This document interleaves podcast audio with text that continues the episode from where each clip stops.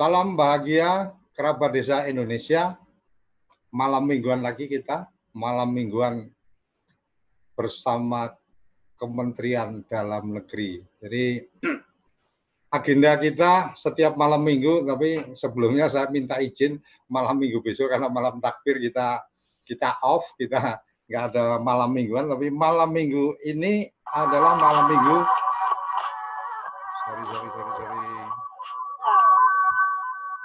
Ini adalah malam minggu yang malam minggu yang kedua dari acara malam mingguan bersama eh, malam minggu yang ketiga bersama Kementerian Dalam Negeri dan kita akan mendiskusikan hari ini yaitu tentang nasib pilkades di pandemik COVID-19 ini. Jadi ini saya nggak ngerti beberapa kabupaten mungkin sedang melakukan agenda uh, persiapan untuk pilkades tahun ini dan seterusnya data-datanya mungkin apa uh, dari Kementerian Dalam Negeri ada. Saya perlu menyampaikan dulu, memperkenalkan dulu siapa yang uh, hadir sebagai tamu kita di acara hari ini. Saya mesti cek lagi supaya nggak salah, walaupun kawan lama tapi karena jabatannya cukup banyak, jadi saya harus berhati-hati ini abang kita Bang Ucok. Jadi beliau adalah saat ini menjabat ada dua jabatan Kasubdit Penamaan dan Kode Desa. Jadi, ini berarti paham juga ketika kemarin ada desa-desa siluman dan seterusnya, tapi kita nggak akan ngobrol itu. Kemudian PLT Kasubdit Penataan dan Kewenangan Desa. Uh, sekilas tentang Abangda ini doktor dari administrasi publik di UI, kemudian di Jerman Universitas Administratif Science, S1-nya dari Setialan, R, apa, uh, Setia, Sekolah Tinggi Ilmu Administrasi. Uh, aktivitas hari ini selain kedinasan ada juga di Direktur Peningkatan Kapasitas dan pemerintahan daerah di HBB Institute for Public Policy and Governance. Selamat malam, Bang Ucok. Apa kabar? Halo Mas Suryo, selamat malam. Lama nggak ketemu nih. Iya, sorry nih malam minggunya. Iya, nah, malam malam minggu diganggu ini sama teman-teman. Jadi nah. uh, menarik ini ketika ada kegalauan ketika bicara COVID, kemudian banyak agenda yang kemudian berubah, ada ada agen ada momen-momen yang kemudian akhirnya harus kita relakan untuk kita tidak nikmati. Mungkin salah satunya adalah momen Ramadan ini kita nggak bisa tarawih bersama di masjid. Mungkin Idul Fitri juga nggak bisa mudik. Nah, Pilkades juga kayaknya berdasarkan kebijakan mungkin atau uh, dengan uh, aturan-aturan uh, dengan kondisi yang ada kemudian perlu ada penundaan. Bang Ucok boleh berbagi cerita ini nasib pilkades kita yang mungkin karena pandemi belum ketahuan berakhir sampai kapan. Nah, pilkades ini akan ada penundaan dengan aturan yang seperti apa? Silakan, Bang. Baik, Mas Suryo. Uh, sebelumnya saya mengucapkan dulu selamat malam pada semua para pemirsa TV Desa. Assalamualaikum warahmatullahi wabarakatuh. Dan Bapak Ibu sekalian, rekan-rekan apa stakeholder desa, kepala desa mungkin yang pada malam hari ini ngobrol bersama kita ya. Ya. Ini acara rutin ya, Mas Surya ya. Rutin setiap malam mingguan. Jadi malam mingguan ini teman-teman Kementerian Dalam Negeri selalu kita ganggu. ya, saya juga terima kasih mendapatkan kesempatan ini dan juga tidak menutup kemungkinan para pimpinan kita mulai aktif ini mengikuti siaran TV desa ini, Mas Suryo. Ya. ya, semoga akan terus inilah berjalan terus. Uh, baik mengenai tema yang disampaikan oleh Mas Suryo tadi, kayaknya itu semacam mempertanyakan ya nasib, ya, nasibnya gimana gitu. Hmm. Saya akan cerita dulu sedikit masalah uh, pilkades ini. Pilkades itu kan wujud demokrasi rakyat ya yang yang apa wujud pesta demokrasi rakyat yang ditunggu-tunggu gitu di paling penghujung lah istilahnya begitu. Kenapa demikian? Karena kita eh, dalam alam politik demokrasi kita kita kenal tuh mulai dari pilpres, pilgub, kemudian pilbub ya, dan sampai pada akhirnya uh, ada pilkades ini gitu kan. Dan tentu ada aturan main di sana. Aturan main itu ada di Undang-Undang 6 dan juga berikut turunan-turunannya ya. Jadi pilkades ini yang semula direncanakan dilaksanakan eh, pada apa bulan ketiga tahun 2020 ini dengan adanya pandemi COVID ini otomatis tertunda pelaksananya. Walaupun jauh hari kami yakin bahwa sesuai aturan perundangan itu eh, apa persiapannya sudah dilakukan jauh-jauh hari. Bahkan enam bulan sebelum ini tuh pasti kawan-kawan di daerah, panitia daerah, BPD dan kabupaten kota juga tentunya sudah mempersiapkan bentuk panitia. Begitu pula calon calon kades juga sudah mulai buka pintu untuk terima tamu. ya intinya lanjut, lanjut. itu sudah berjalan ya, ya, sudah ya, ya, ya. bahkan mungkin eh, apa sudah mulai inilah bersosialisasi gitu ya, artinya ya. mempersiapkan dari segi administratif pasti sudah dipenuhi. Nah kita kan juga tidak menyangka, tidak tahu bahwa akan datang pandemi COVID seperti ini kan. Nah kebetulan pandemi COVID ini juga uh, virus yang kita nggak tahu wujudnya, yang tiba-tiba bisa menyerang dan medianya itu media yang berdekatan, yang bersentuhan dan ini media-media ini tidak menutup kemungkinan ditemui di alam demokrasi uh, pilkades ini gitu. Ya. Oleh karena itu uh, Kementerian Dalam Negeri tempo hari melayangkan surat edaran ya untuk menyarankan agar uh, ditunda ya ditunda ditunda bukan berarti menghilangkan atau menafikan proses yang sudah ada, Mas Suryo. Hmm. Proses itu tetap berjalan. Jadi itu kita apa itu karena itu sesuai dengan aturan perundangan. Nah kalau jadi so, maaf aku aku ya. potong. Ya. Oke. Okay. Uh, ini sekedar menyarankan atau menginstruksikan ini, Bang? Bang. Ya, kita kan uh, pembina umum ya, pembina okay. umum. Kewenangan itu kalau kita terlalu jauh ke dalam ke desa itu kan span kontrolnya terlalu jauh. Nah, sementara kan ada ya sementara ada gubernur, ada yeah. bupati wali kota dan sebagainya. Jadi kita melakukan eh, apa desentralisasi kewenangan itu hingga bentuknya adalah menyarankan ya, walaupun itu okay. himbauan, menghimbau, mengingatkan lah istilah seperti itu, ya kan. Tapi ya. karena alamnya alam demokrasi dan desentralisasi, ya kita menyarankan, menghimbau agar supaya ditunda dulu gitu. Karena ini potensi Mas Suryo. Hmm. potensi di mana pandemi, di mana virus itu uh, bisa menyebar nantinya ya. Hmm. Oke, jadi kita kembali ke pilkades tadi bahwa ya. aturan regulasinya juga sudah jelas Undang-Undang 6 PP Permendagri ya. Dan penundaannya juga uh, apa berdasarkan ada masalah juga di sana, bukan masalah bukan masalah lain tapi ini masalah yang tidak bisa ditebak gitu sehingga protokol nasional kita mengacu ke protokol protokol nasional bahwa ini perlu di apa dilakukan penundaan. Nah, hmm. Nah, kalau kita lihat eh, apa pilkades yang akan digelar ini memang data kami itu menunjukkan paling banyak itu ya, Mas Suryo. Itu di Jawa Barat itu ada lima kabupaten, lima okay. kabupaten 696 desa. Kemudian 696. di Jawa 696. Ya, lima kabupaten 696 desa itu di Jawa Barat. Hmm. Dan di Jawa Tengah itu ada sekitar 9 kabupaten, desanya itu ada sekitar 766. Hmm. Ya. Begitu, begitu pula Jawa Timur. Jawa Timur itu lima kabupaten dan 410 desa. Hmm. Dan paling banyak lagi itu ada di Kalimantan Barat itu ada lima kabupaten, lima, ada di 615 desa. Hmm. Ya, eh satu kabupaten 224 desa. Nah, ini kan sangat apa uh, ini sekali sangat riskan sekali terhadap um, apa kalau dikaitkan dengan masalah COVID ini. Walaupun itu para ahli para ahli COVID lah, ahli, ahli virus yang tahu apa lebih detail terhadap hal itu. Tapi kami dari aspek tata pemerintahnya, dari aspek pembinaan pemerintahnya dalam hal ini pemerintahan desa, Kementerian Dalam Negeri melalui Jen Bina Pemdes itu menyarankan seperti itu, ya ditunda, ditunda tidak menghilangkan hak-hak atau proses yang sudah dilalui.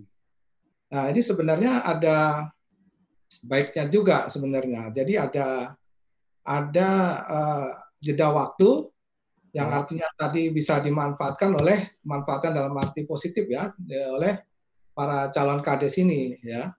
Bagaimana bentuk sosialisasinya dia terhadap uh, masyarakat dalam masa pandemi ini gitu loh.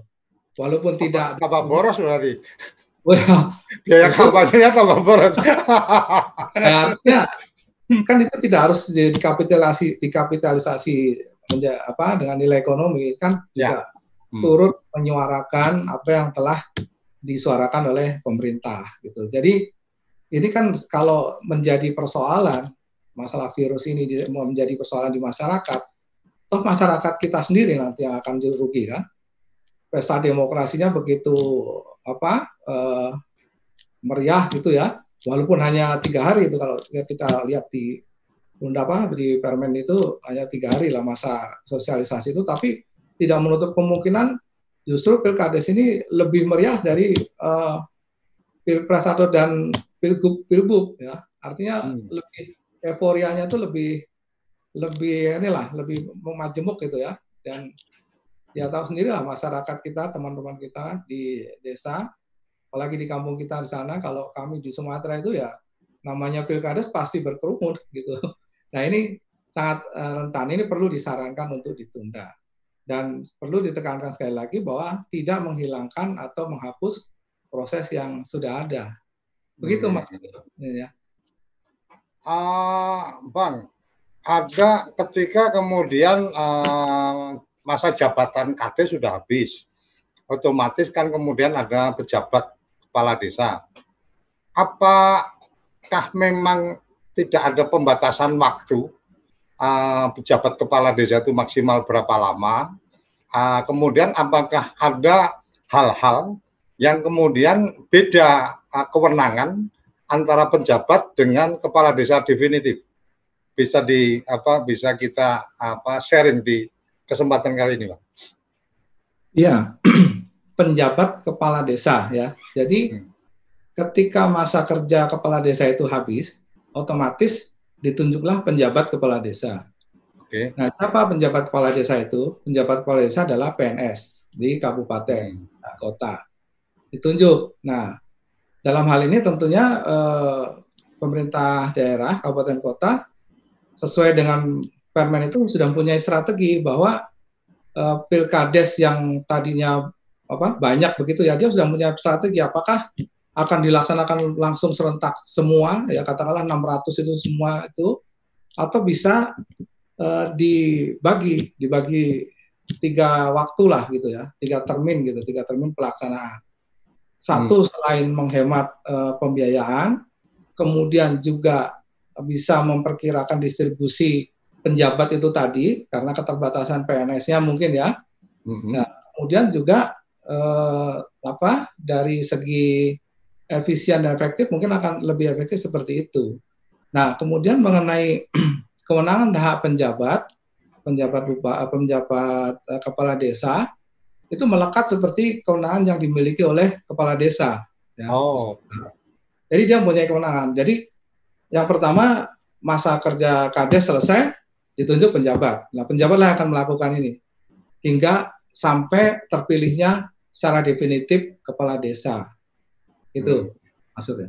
Oke, Bang, ini ternyata malam mingguan bersama Kemendagri ini cukup menarik karena kita on jam 18.30 ternyata teman-teman ada yang sudah masuk di YouTube kita itu dari apa sudah tengok-tengok ke YouTube kita itu dari jam 6 Mas Muhtahril ini dari apa uh, Pekalongan eh Pemalang kalau nggak salah Mas Raufik ini hmm, salah satu kepala desa di Jawa Barat.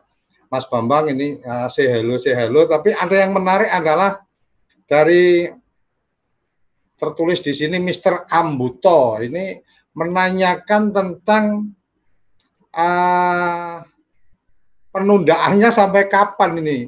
Udah capek, ini kayaknya calon kepala desa ini. Silakan Bang, bisa diberikan gambaran. Artinya ketika Kementerian Dalam Negeri hanya, artinya bukan hanya, tapi kemudian dalam surat edaran itu menyarankan untuk dilakukan penundaan, artinya kan kemudian ada otoritas di tingkat kabupaten mungkin atau di tingkat provinsi yang kemudian uh, membuat aturan-aturannya. Nah, ini ada calon kades yang kayaknya sudah mulai capek karena nunggu proses pilkada yang ditunda. Ini ditundanya sampai kapan ini, Bang? Menarik ini. Ya, yang di rumah aja juga capek ya. kita kita yang nggak boleh keluar aja capek, apalagi yang lagi jalan kepala desa ya, Bang. Ya. Kira-kira sampai kapan ini, Bang? Ya, jadi gini, penundaan itu kita kan mengacu ke protokol nasional ya. Protokol okay. nasional dikeluarkan oleh gugus tugas eh, penanganan COVID-19 dan juga dari Kementerian Kesehatan. Nah, kita mengacu di sana. Jadi eh, kita mengikuti itulah. Ketika protokol nasional nanti sudah dicabut apa eh, dicabut secara perlahan kali ini ya. Mungkin ada bertahap itu kalau saya melihat. Karena kan kita melihat kalau melihat kurva yang ada di apa tim gugus tugas itu kan landainya kan tidak merata itu. Bahkan ada zona zona merahnya tuh beralih kan ber, ber, ada beberapa tempat ada zona merah yang baru. Nah, jadi kalau ditanyakan sampai kapan ya kita mengacu kepada protokol nasional tentunya dan itu akan kami ikuti. Itu akan diikuti dan kita juga berharap kawan-kawan di daerah dan di desa juga memahami hal tersebut ya. Mungkin eh, informasi itu tidak begitu deras ya masuk ke desa, tapi kita berusaha melalui beberapa saluran-saluran informasi, tidak hanya dengan surat edaran, bahkan dengan media, hmm. uh, dan media yang kita gunakan atau mungkin dari meeting-meeting uh, melalui virtual, kita sampaikan juga betapa bahayanya terhadap uh, pandemi ini gitu. Jadi kita ya harap inilah mau apa sama-sama memaklumi akan hal ini dan bersabar intinya gitu diuji kesabaran. Lagi bulan Ramadan nih diuji nih kesabarannya ya kan menunggu daripada kita apa uh, ber, bercepat diri gitu ya membuka ini ternyata malah terjadi hal yang tidak diinginkan ini. Jadi kita ikutilah protokol nasional itu karena itu adalah tim-tim ahli di sana pastinya yang yang bicara masalah uh, bagaimana virus ini menyebar, bagaimana virus ini berhenti gitu kan. Bahkan kalau kita lihat di berita di berita-berita itu uh, yang sudah dinyatakan hilang berhenti dibuka ternyata ada lagi. Nah, tentunya tim ahli COVID dan apa yang tim gugus tugas itu juga sudah memikirkan di sana. Bahkan sampai dampak ekonomisnya dan cara penanganan pun saya lihat juga pasti sudah tertangani, sudah direncanakan dengan baik lah. Jadi intinya kita tunggu aja sampai protokol nasional ini uh, dicabut lah gitu. Insya Allah nanti nggak akan lama lagi itu pasti. Kalau kita bersatu ya.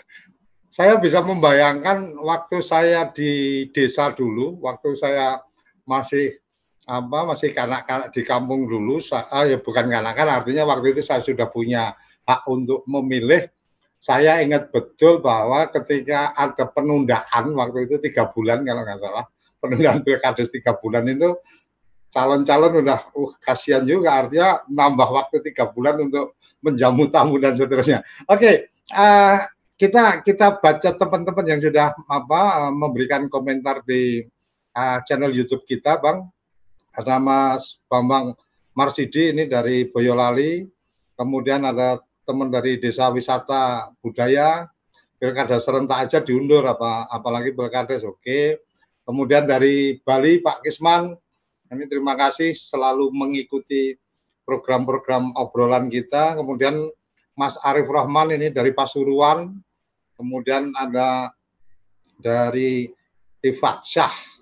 Hadir Mas, oke. Bunda Ufal, IKN hadir. Kemudian ada Misda Lubis, ada Mas Wahyu, Lamandau hadir. Mas Misbahul Munir, nah ini salah satu uh, tokoh sekretaris desa persatuan apa sekretaris desa dari Demak. Kemudian tadi Mr. Ambuto ini yang tadi menanyakan itu ada Mas Kasman, uh, dari Madiun, kemudian ada Mas Salim, ada Saifira, ada Mas Wahyu Suroso. Ini mohon izin tanya, apakah tidak melanggar physical distancing di musim karura dilakukan pilkada? Oh, jelas melanggar. Jadi makanya idenya adalah saran dari Kementerian Dalam Negeri untuk melakukan penundaan. Kemudian dari Bunda Uval mohon dari pusat ada perhatian juga untuk BPD yang berakhir masa jabatannya. Otomatis pemilihan BPD juga tidak boleh dilaksanakan atau bagaimana kalau Kades jelas ada PJ, tapi bagaimana dengan BPD? Bang Ucok bisa memberikan responnya ini ini menarik ini dari Bunda Uval ini tentang apa masa jabatan Kades oke okay, apa di apa dilakukan apa pemilihan mungkin tertunda dan seterusnya untuk BPD-nya bagaimana ini Bang Ucok? Ya, kalau BPD itu uh, karena ada di apa Undang-Undang 30 tahun 2014 ya. Ya. Itu, itu ada terkait dengan dekresi. Jadi pejabat BPD yang habis masa yang habis masa ini ya diperpanjang ya sampai dengan pemilihan BPD. Gitu. Kan oh, yang gitu. surat itu yang disarankan adalah pilkadesnya ya yang uh, kemudian dengan uh, apa pengganti antar waktu ya di sana gitu. Hmm, artinya ya. artinya kalau kalau BPD uh, eh, kemudian itu langsung diperpanjang aja karena memang ada kondisi yang seperti ini gitu ya. Betul ya, dan kami telah mempersiapkan uh, surat ya terkait dengan BPD ini dan sudah maju ke Pak Menteri. Insya Allah dalam minggu depan inilah mungkin sudah bisa dilayangkan kepada daerah dan sana akan lebih jelas nanti ada acuan. Nah memang karena karena positioning apa uh, ini kan dari obrolan kita di di Kepoin Desa, kemudian kemarin juga ada di apa di salah satu webinar yang kita selenggarakan. Uh, salah satunya adalah kita bicara tentang posisi dari uh, teman-teman kepala desa dan perangkat desa yang didorong untuk ada peningkatan kapasitas dan seterusnya. Mungkin uh, Bang Ucok, kalau kita bicara pilkades, it's enough kita sepakati bahwa memang karena kondisional ini kemudian dilakukan penundaan nanti tinggal aturan dari kabupaten akan seperti apa dan seterusnya. Nah kemudian ketika bicara tentang peningkatan kapasitas dari aparatur desa uh, secara khususnya kita kepala desa yang dilakukan pemilihan, uh, Bang Ucok bisa diberikan gambaran ke kita sebenarnya ketika kepala desa terpilih itu apakah ada proses artinya kayak kalau pejabat-pejabat apa di tingkat tertentu kan ada proses kayak ikut lemhanas atau apa. Kalau kepala desa itu sebenarnya ada ada proses-proses pembinaan mental pembinaan itu yang seperti lemhanas atau enggak sih Bang hari ini? Karena kalau dulu kayaknya zaman Orde Baru ya, itu kayaknya kan ada berapa lama dia ikut penataran lah P4 berpola berapa jam kemudian ada pelatihan-pelatihan yang kayak agak fisik juga di apa di apa teman-teman di militer dan seterusnya. Kalau hari ini kayak apa, Pak? Ya, baik. Mungkin ini lebih tepatnya di domainnya Pak minggu lalu ya, Pak Latif. Tapi saya akan coba uh, menjawab. Ya, Pak Jadi, pasti paham juga lah. ikut, membantu berbagi cerita ya. malam mingguan. Ya, saya berbagi cerita saja. Ini kebetulan nah. bergerak di sana juga di lain apa di aktivitas yang lainnya. Jadi terkait dengan peningkatan kapasitas uh, para kepala desa. Yang pertama itu uh, kita mengharapkan atau masyarakat itu kan berharap mempunyai kepala desa yang mumpuni, mumpuni ya. ya. Yang mumpuni itu dalam arti dia paham dengan tata kelola pemerintahan di desa. Okay. Kemudian juga paham tentang masalah potensi desanya. Ya. Dan dia paham tentang masalah kewenangan dan juga masalah regulasi yang berkaitan dengan desa. Ya. Setidak-tidaknya itulah uh, yang hmm. ini. Nah, sekarang bagaimana cara kita menyikapi terhadap uh, para kepala desa yang sudah dipilih tapi masih perlu apa? Uh, perlu ada peningkatan. Memang peningkatan tetap selalu harus ada oleh karena itulah di pada di Direktorat Jenderal Bina Pemerintahan Desa itu ada program peningkatan kapasitas untuk aparatur pemerintah desa dan khususnya juga bagi kepala desa untuk untuk memahami hal-hal seperti yang saya sebutkan tadi masuk pemerintahan desa mau, mau apa potensi desanya, menemukan kenali lah terhadap penemuan de, apa potensi desa itu sehingga mengembangkan terhadap potensi-potensi desa itu. Jadi kalau ditanya apakah itu kemudian apa ah, ada pembekalan khusus atau hanya sekedar bintek atau sekedar pelatihan uh, pelatihan tentang apa pemahaman tentang juga mengambil semua yang baik dari yang sebelum reformasi gitu. Ya. ya jadi ada ya di Permendagri 82 kalau salah Permendagri oh, gitu. 82 tahun 2014 hmm. eh, saya kalau nggak salah tuh pasalnya pasal 82 eh, ya pasal eh, pasal 6 Permendagri 82 pasal 6 itu ada masalah masalah pembekalan ya pembekalan wajib ada pembekalan di sana hmm. pembekalan dan ya, terkait hal itu Kemendagri ya melalui Dijen Pemdes itu telah mempersiapkan juga surat edaran ya, kepada bupati wali kota untuk melakukan pembekalan. Artinya Jadi, pembekalan dilakukan di tingkat uh, dilakukan oleh kabupaten kita ya. Iya, oh. ya, mereka jadi di atasnya lah gitu. Jadi tidak semua ke pusat gitu kan ada desentralisasi okay. kewenangan di sana gitu.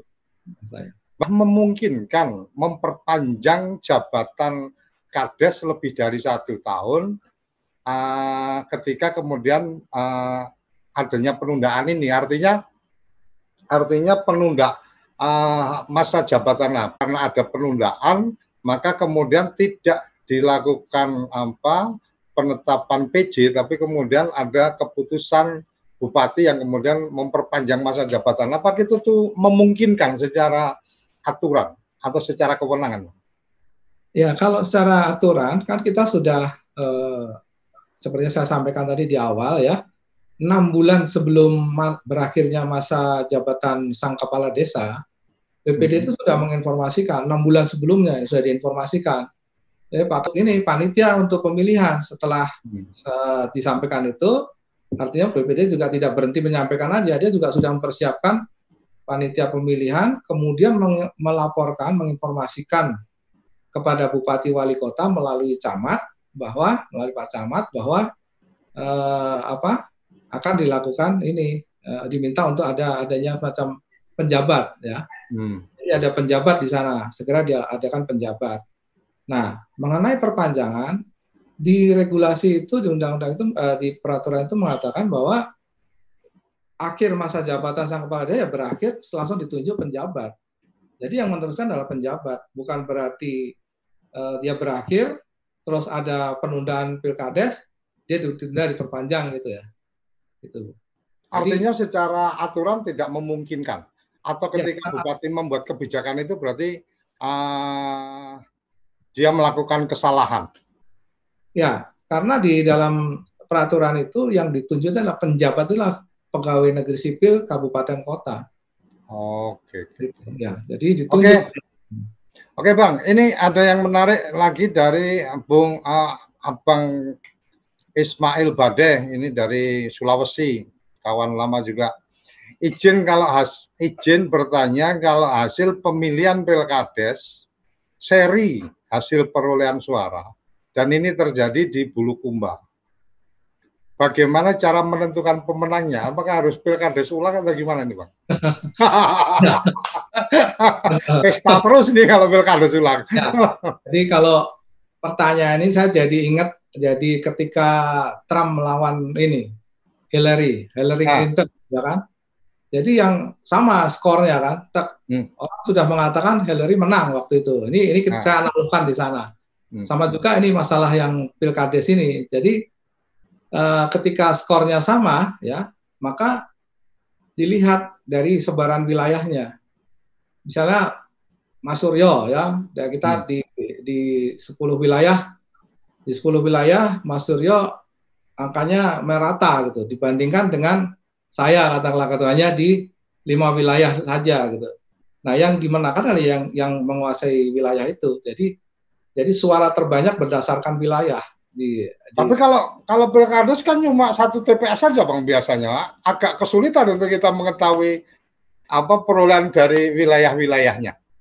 Ya kan ada apa tingkat popularitasnya di perkampung itu kan pasti ada ya kan diketahui kan hmm. nah, di permen itu di peraturan itu mengatakan bahwa yang di apa yang dilihat adalah yang menang di banyak wilayah.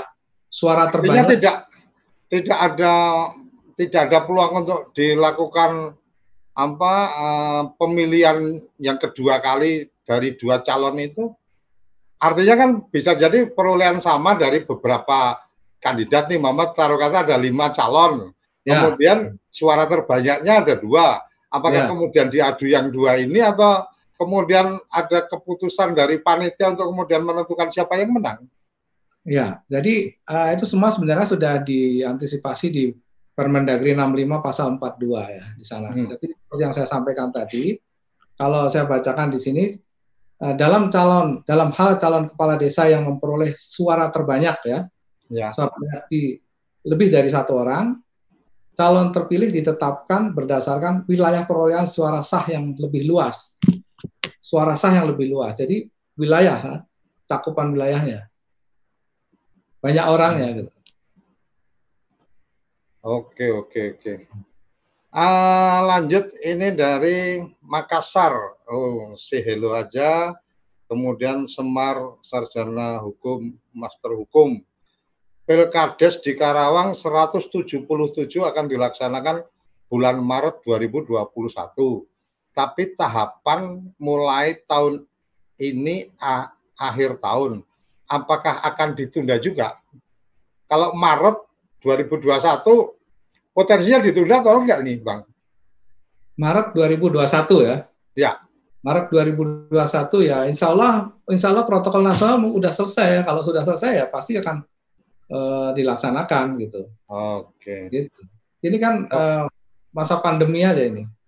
Masa pandemi Kita, ini kita berharap benar-benar selesai di bulan Juli lah ya.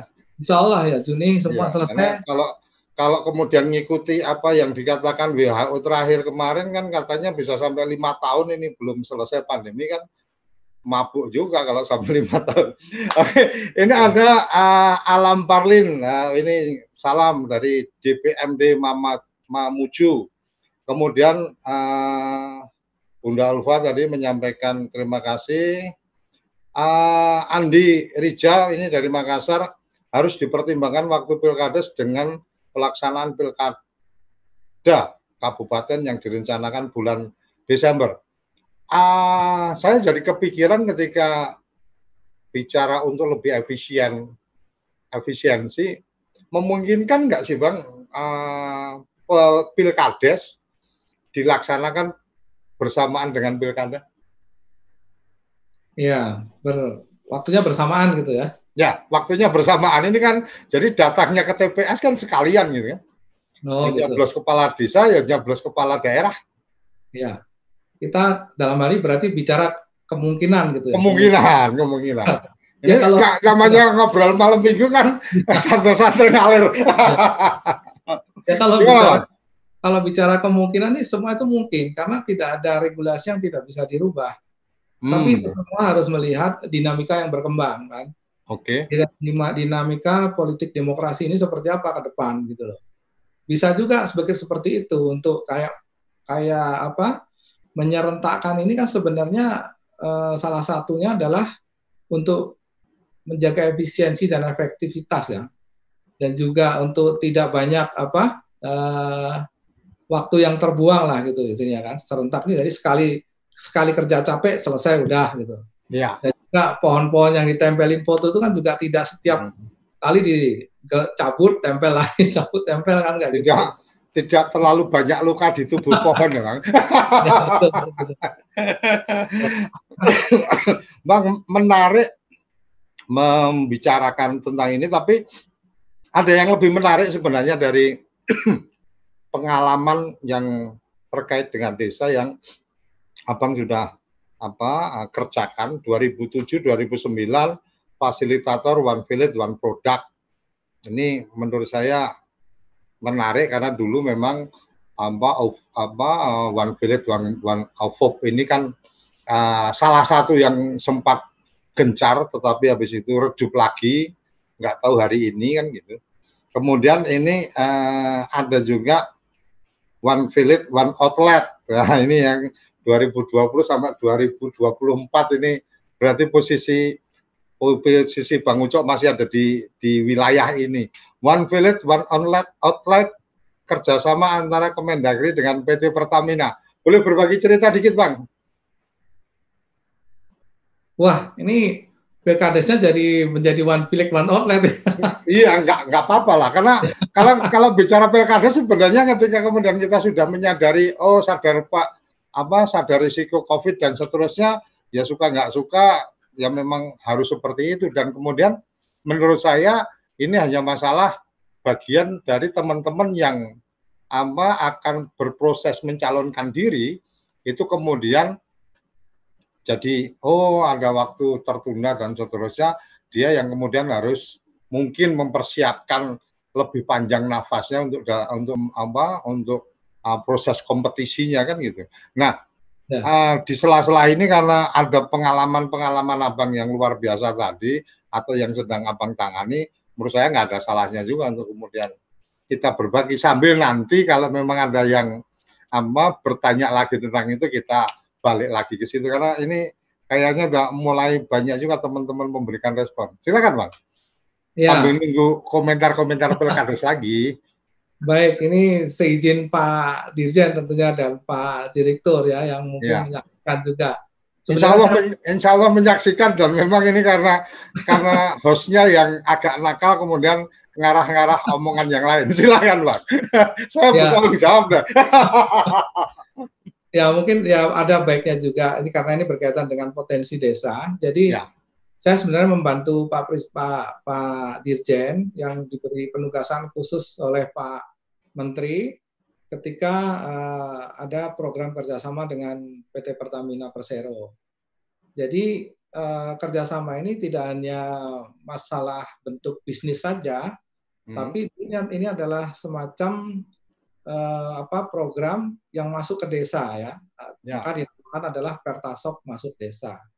Jadi harus dibedakan juga antara bensin eceran yang di desa dengan Pertasop karena Pertasop ini uh, filosofinya adalah value change sebenarnya. Jadi ada semacam rantai ekonomi yang bisa digerakkan oleh pemerintah desa dan lokasinya di mana di desa dan juga mendekatkan BBM di eh, apa di perdesaan begitu. Nah, kemudian eh, bagaimana peran pemerintah desa dalam hal ini? Ya, tentunya pemerintah desa harus mempersiapkan eh, program kerjasama ini seperti yang di dalam surat edaran yang telah kami sampaikan di antara lain adalah penyediaan lahan, kemudian eh, apa masalah eh, SDM-nya gitu ya. Dan ini semua akan disupport atau dikerjasamakan dengan PT Pertamina. Nah, kemudian dalam mau ganti kalau dari kalau dari bahasanya Mas Semar ini kepala desa mau ganti dia kemudian melakukan penggantian perangkat desa. Ada juga case yang sempat kita temui adalah ketika kepala desa baru terpilih, artinya setelah selesai pemilihan, itu kemudian dia juga melakukan pembenahan atau penggantian perangkat desa karena oh ini dulu bukan pendukung dan seterusnya in case ini terjadi di lapangan. Artinya kemudian Mas Semar men men menyampaikan bahwa untuk rasa aman itu kemudian ada nomor induk perangkat desa. Saya saya nggak paham apakah memang ada program NIPD ini. Nah kemudian ditanyakan tentang NIPD untuk perangkat desa apa bisa dikeluarkan tahun ini. Nah, ini pertanyaan. Sebenarnya ini dinamikanya seperti itu. Tapi hmm. masalah hmm. mengenai NIPD ya, hmm. NIPD itu tadi nanti uh, kami konfirmasikan lagi seperti apa. Tapi yang jelas kami ketahui bahwa uh, masalah ini apa namanya uh, penggantian-penggantian ini sebenarnya tidak bisa dilakukan semudah itu karena masalah NI NID ini sedang diinisiasi ya. Hmm. Kita masih dalam proses inisiasi untuk seperti yang diharapkan si Bapak penanya tadi gitu. Hmm. Ya, oh ini ah, NIPD ini sedang proses inisiasi. Iya. Atau bagaimana? Yang sedang diinisiasi. Oh, oke. Okay, okay. Inisiasi seperti Arti, yang dikatakan bisa dikeluarkan lebih ini gitu. Tapi kan artinya agak berat kalau bicara berharap keluar tahun ini ya, Bang ya. Ya kita berharap supaya oleh karena itu kepala desa yang dipilih ya itu yang ya yang dipilih itu yang benar-benar yang mumpuni lah, yang bisa melihat persoalan desa secara makro gitu. Jadi tidak hanya dia duduk langsung bongkar pasang ini dan nanti akan melakukan penyesuaian lagi yang juga lama juga. Itu kan merugikan masyarakat juga, merugikan desa juga. Oleh karena itu yang perlu sekali ditekankan dalam pembinaannya dalam hal ini adalah si kepala desanya agar tidak terjadi seperti itu selama masalah NIP, NID ini belum uh, clear bagaimana uh, apa solusinya gitu. Oke. Okay. Ah, ini sekedar absen dari Sultra Kabupaten Buton Selatan, Mas Abdul Mutalib hadir. Oke. DPM DD Sulawesi Utara hadir. Ini Mbak Ivon Pangki. Kemudian Sumardi BL, BLM Mas Makassar gabung. Ada Bambang Gunarjo, mohon sekiranya pilkades seperti dulu tidak dibatasi lima maksimal lima karena ini rawan disalahgunakan. Uh, saya nggak nggak paham ini karena masa jabatan sekarang enam tahun dan tiga kali ya bang ya undang-undang desa ya. Artinya yeah. kalau kalau di sini bicara lima mungkin agak kurang ini. Kemudian uh, masa jabatan kades bisa diperpanjang karena penundaan. Maksud pertanyaan saya tadi jabatan PJ apakah mungkin lebih dari satu tahun dengan orang yang sama? Oh ternyata yang dimaksudkan adalah ketika proses penundaan itu cukup lama, apakah PJ itu boleh menjabat lebih dari satu tahun, Bang? Ya, kalau kita lihat itu kan eh, ada masa masa kepala desa itu berhenti yang kurang dari satu tahun atau masih lifetime kewenangannya itu atau masih menjabat itu se, se, apa, lebih dari satu tahun gitu ya. Hmm. Jadi penjabat yang ditunjuk itu ya penjabat yang ditunjuk itu e, berlakunya ya sampai masa sampai terpilihnya kepala desa yang baru. Nah kalau ter... tidak ada pembatasan waktu selama selama belum ada apa kepala desa definitif maka dia masih menjadi penjabat kepala desa gitu pak. Betul, betul. Jadi uh, penjabat ya dalam hal penjabat ya. bisa lebih dari satu tahun. Nah kalau dikaitkan dengan masa penundaan ini ya selama penundaan masih apa penundaan pilkades masih diberlakukan ya penjabat masih melakukan tugasnya sebagai penjabat sampai terpilihnya kepala desa yang baru gitu. Hmm. Oke, ini dari Bang Ayub Aceh ini. Assalamualaikum Aceh hadir Mas Suryo. Oke.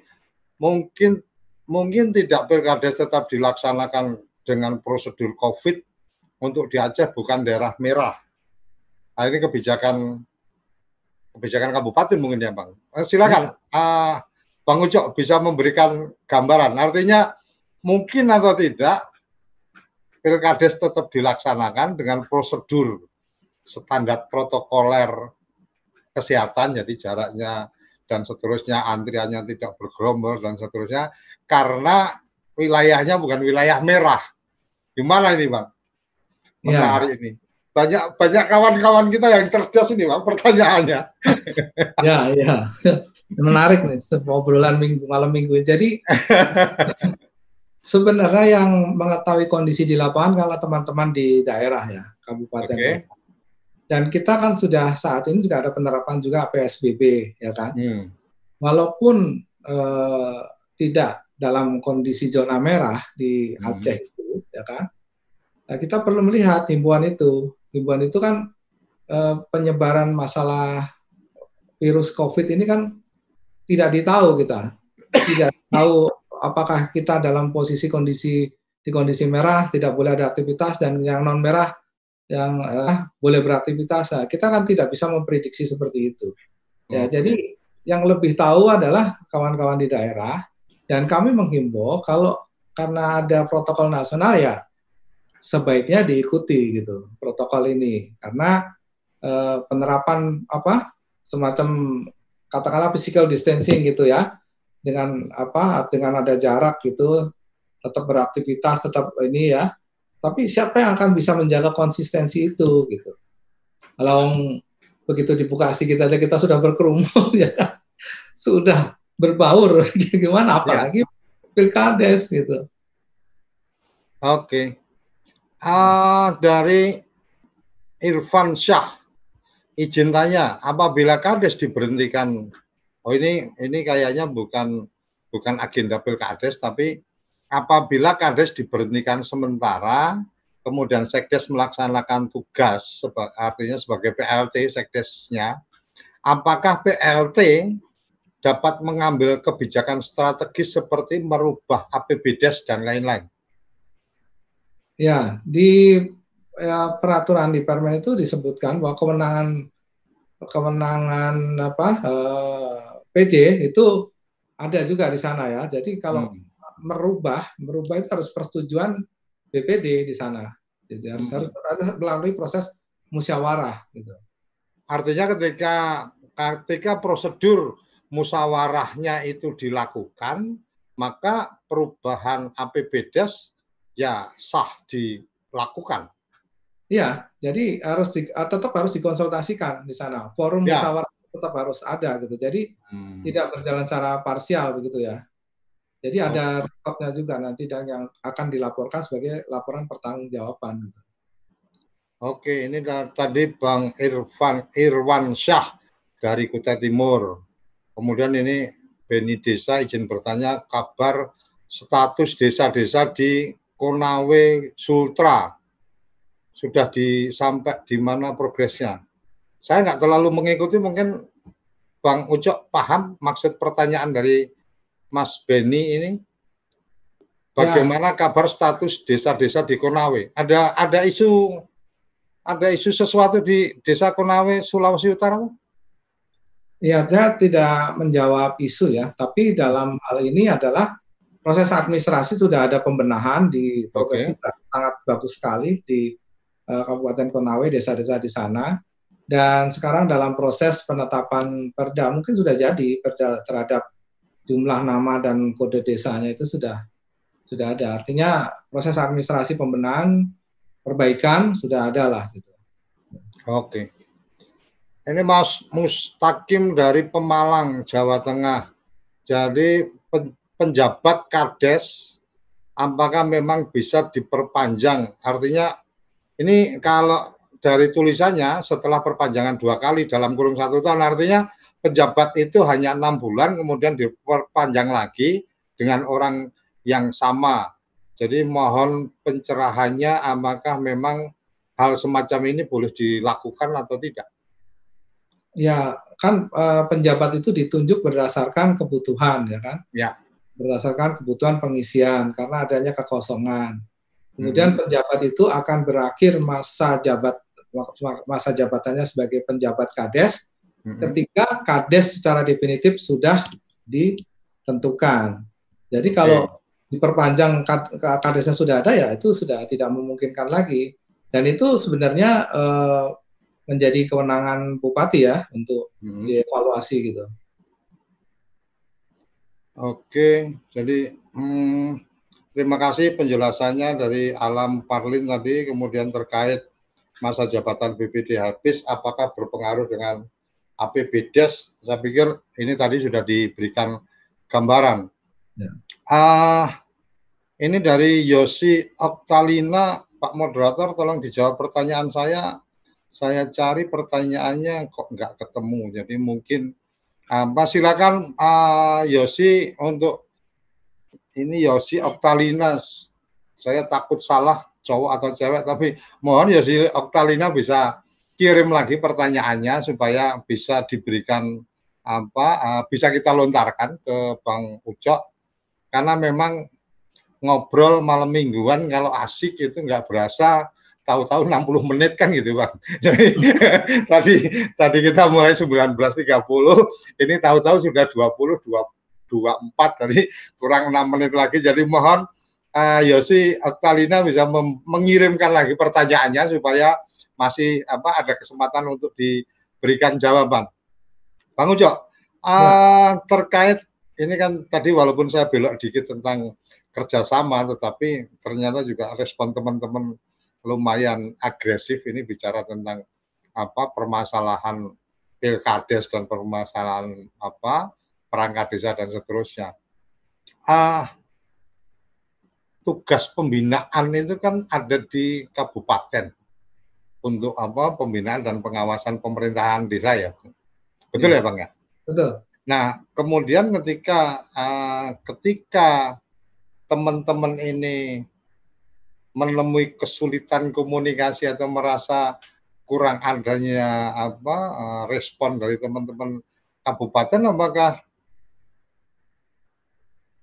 Kementerian Dalam Negeri juga membuka ruang untuk mereka konsultasi langsung. Ini ini ini eh, ini berdasarkan pengalaman saya 2004 2005 dan ingin teman-teman ini bersurat kepada bupatinya, bersurat kepada gubernurnya, kepala dinasnya dan seterusnya.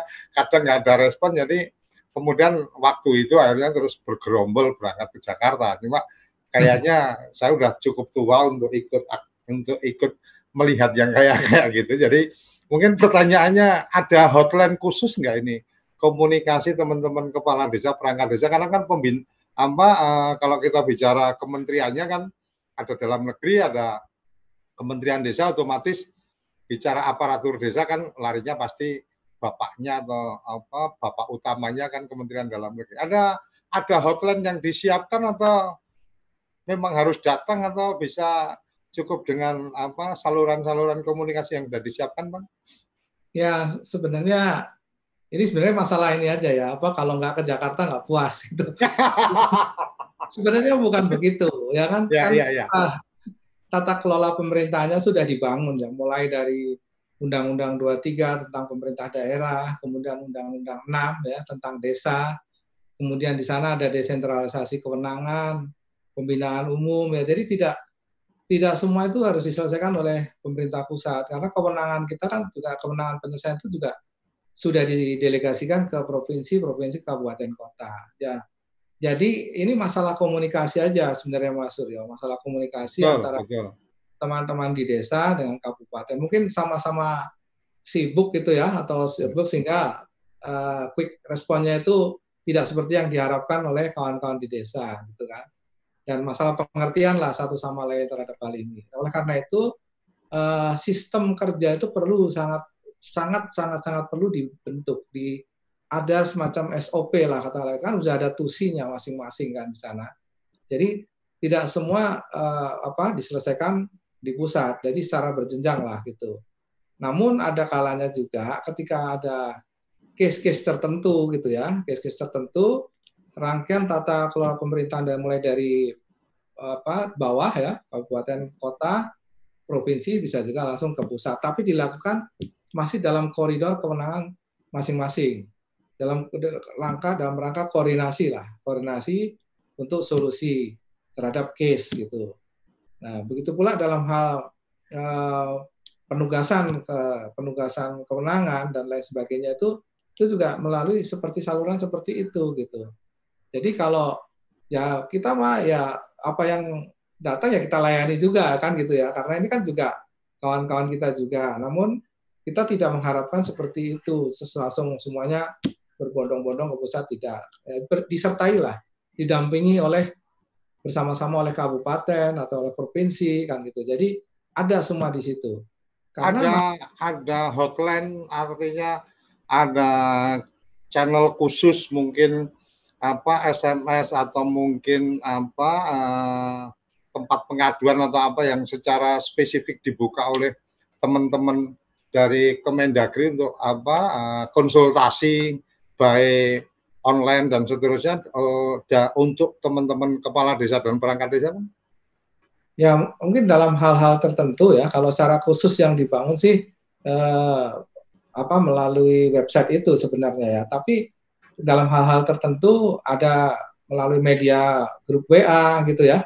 Mm-hmm. kita ada misalnya dalam hal masalah penataan apa penamaan dan kode desa gitu. Kita dalam hal menyelesaikan itu menindaklanjutin SE gitu kita buat grup gitu. Saluran komunikasinya seperti itulah. Jadi nyambung gitu kan. Dan di situ bukan bukan khusus hanya pemerintah pusat aja. Ada kawan-kawan provinsi ada juga kabupaten kota. Jadi permasalahan itu diketahui semua dan solusi bisa dilakukan secara bersama gitu. Kebijakannya secara komprehensif gitu.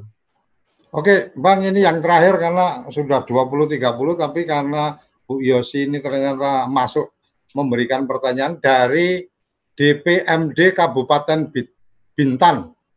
Izin Pak, apabila pilkades dilaksanakan penundaan sampai tahun depan, apakah tahapan dilanjutkan atau diulang? Karena pemilihan atau uh, apa desa-desa yang kemudian harus melakukan pemilihan ini kan bisa jadi bertambah.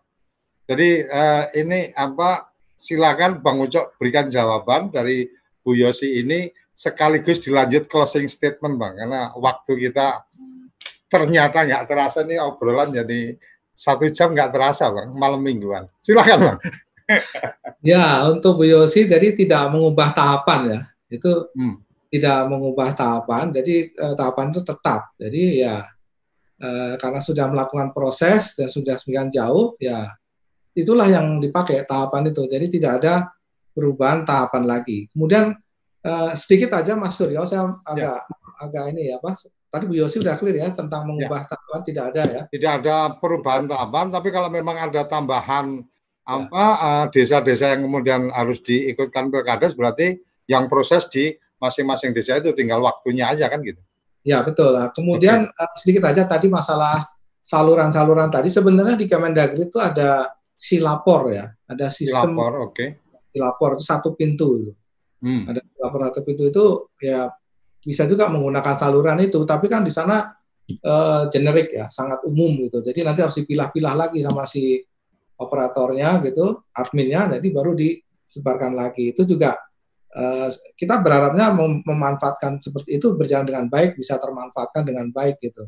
Tapi kadang-kadang kan juga kawan-kawan ini nggak puas kalau nggak datang secara fisik gitu. Nah. Sekarang jalan-jalan, Bang. paling tidak, paling tidak forum malam mingguan ini bisa iya. jadi momentum untuk teman-teman yang mungkin belum terjawab di silapor atau agak iya. kesulitan komunikasi bisa bisa ngumpul malam mingguan di channel kita ini. Yeah. Bang, ini uh, waktunya sudah habis. Um, saya mohon ada closing statement terkait dengan tema. Jadi memang tadi ada pertanyaan yang mele apa, melebar dari tema, tapi closing statementnya mungkin dari tema mungkin ada sesuatu yang ingin disampaikan. Silakan, Abang.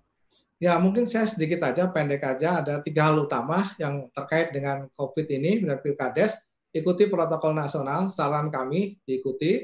Kemudian perkuat ya ketahanan eh, desa, ya perkuat guyup rukun desa, gotong royong secara bersama, dan apa eh, tingkatkan ya tingkatkan kualitas desa untuk menyongsong dinamika desa ke depan, ya, menyambut 4.0 dan lain sebagainya. Oleh karena itu, peningkatan kapasitas desa yang dimulai dari kepala desa sampai ke perangkat desa itu perlu dan sangat di eh, apa?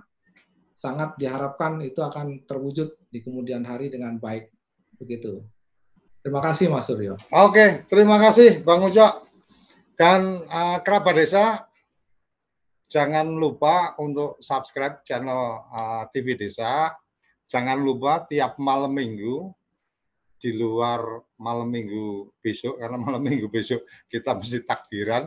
Jadi malam minggu berikutnya kita uh, setiap malam minggu kita akan malam mingguan bareng teman-teman Kemendes. Jadi bis ah, sorry sorry teman-teman Kementerian Dalam Negeri.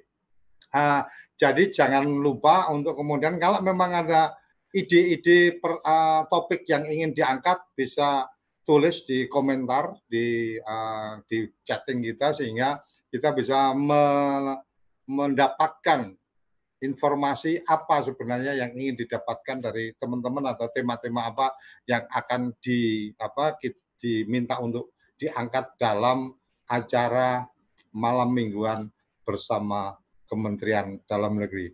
Oke, sampai di sini, sampai berjumpa di dua minggu lagi di malam mingguan bersama Kementerian Dalam Negeri. Salam bahagia kerabat desa Indonesia. Salam Terima kasih. Oh.